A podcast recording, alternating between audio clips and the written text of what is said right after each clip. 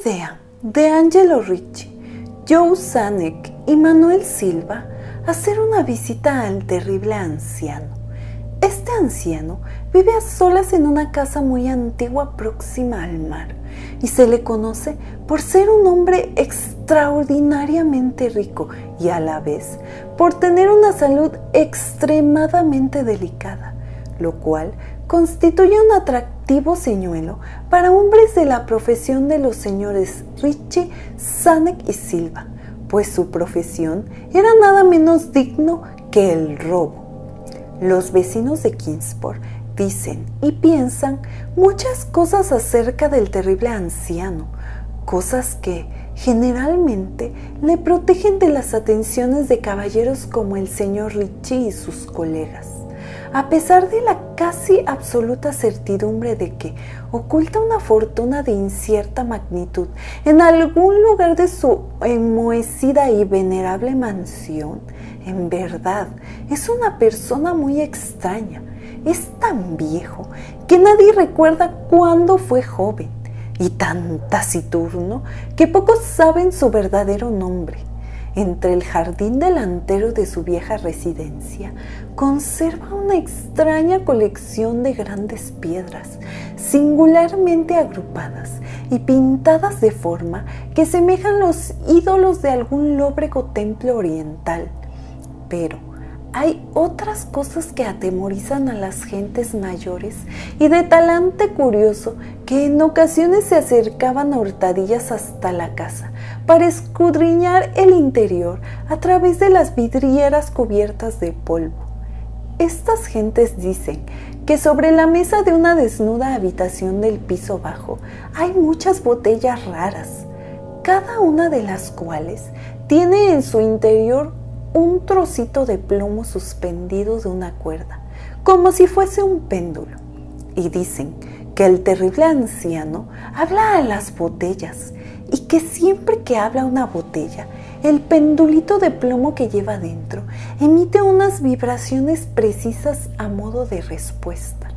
Pero Angelo Ricci, Joe Sanek y Manuel Silva no vieron en el terrible anciano otra cosa que un viejo achacoso y prácticamente indefenso que no podía andar sin la ayuda de su nudoso callado y cuyas escuálidas y endebles manos temblaban de modo harto lastimoso. A su manera, se compadecían mucho del solitario e impopular anciano, a quien todos rehuían y a quien no había perro que no ladrase con especial virulencia. Pero los negocios, y para un ladrón entregado de lleno a su profesión, siempre es tentador y provocativo. Un anciano de salud enfermiza que no tiene cuenta abierta en el banco y que para subvenir a sus escasas necesidades paga en la tienda del pueblo con oro y plata españoles acuñados dos siglos atrás. Los señores Richie, Sandeg y Silva eligieron la noche del 11 de abril para efectuar su visita.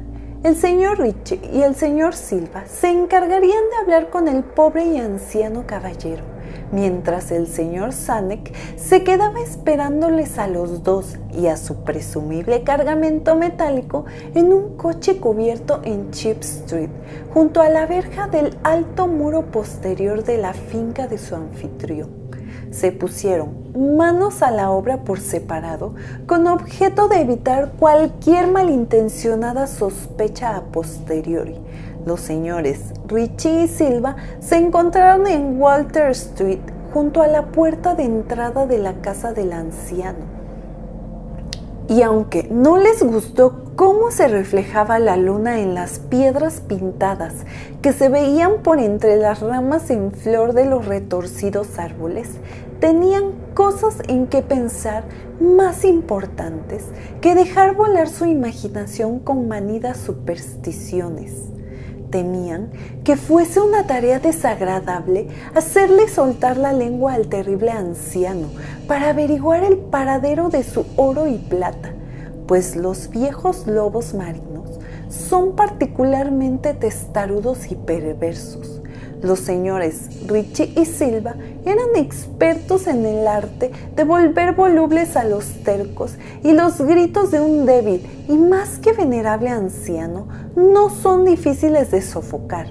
Así que se acercaron hasta la única ventana alumbrada y escucharon cómo el terrible anciano hablaba en tono infantil a sus botellas con péndulos se pusieron sendas máscaras y llamaron con delicadeza en la descolorida puerta de roble. La espera le pareció muy larga al señor Sanding, que se agitaba inquieto en el coche, aparcado junto a la verja posterior de la casa del terrible anciano en Chip Street.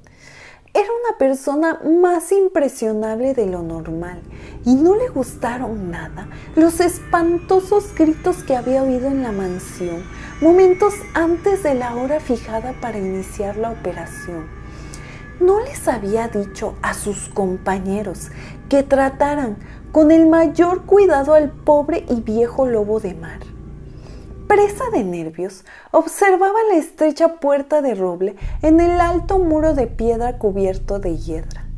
No cesaba de consultar el reloj y se preguntaba por los motivos del retraso. ¿Habría muerto el anciano antes de revelar dónde se ocultaba el tesoro? ¿Y habría sido necesario proceder a un registro completo? Al señor Sanek no le gustaba esperar tanto a oscuras en semejante lugar.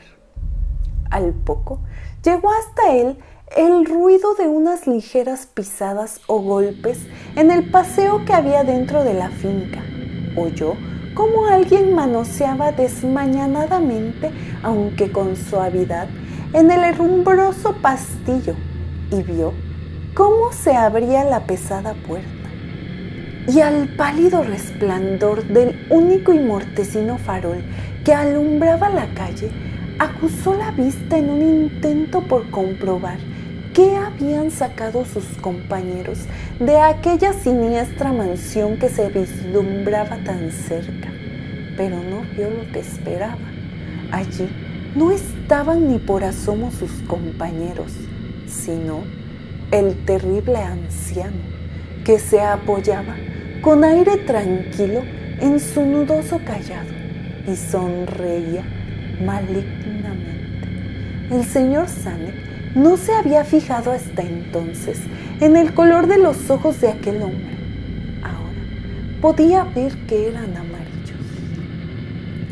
Las pequeñas cosas producen grandes conmociones en las ciudades provincianas, tal es el motivo de que los vecinos de Kingsport hablasen a lo largo de toda aquella primavera y el verano siguiente de los tres cuerpos sin identificar, horriblemente mutilados, como si hubieran recibido múltiples cuchilladas y horriblemente triturados, como si hubieran sido objeto de las pisadas de muchas botas despiadadas que la marea arrojó a la tierra y algunos hasta hablaron de cosas tan triviales como el coche abandonado que se encontró en Chip Street o de ciertos gritos harto inhumanos, probablemente de un animal extraviado o de un pájaro inmigrante, escuchados durante la noche por los vecinos que no podían conciliar el sueño. Pero el terrible anciano no prestaba la menor atención a los chismes que corrían por el pacífico pueblo. Era reservado por naturaleza. Y cuando se es anciano y se tiene una salud delicada, la reserva es doblemente marcada. Además, un lobo marino tan anciano debe de haber presenciado multitud de cosas más emocionantes en los lejanos días de su ya casi olvidada juventud.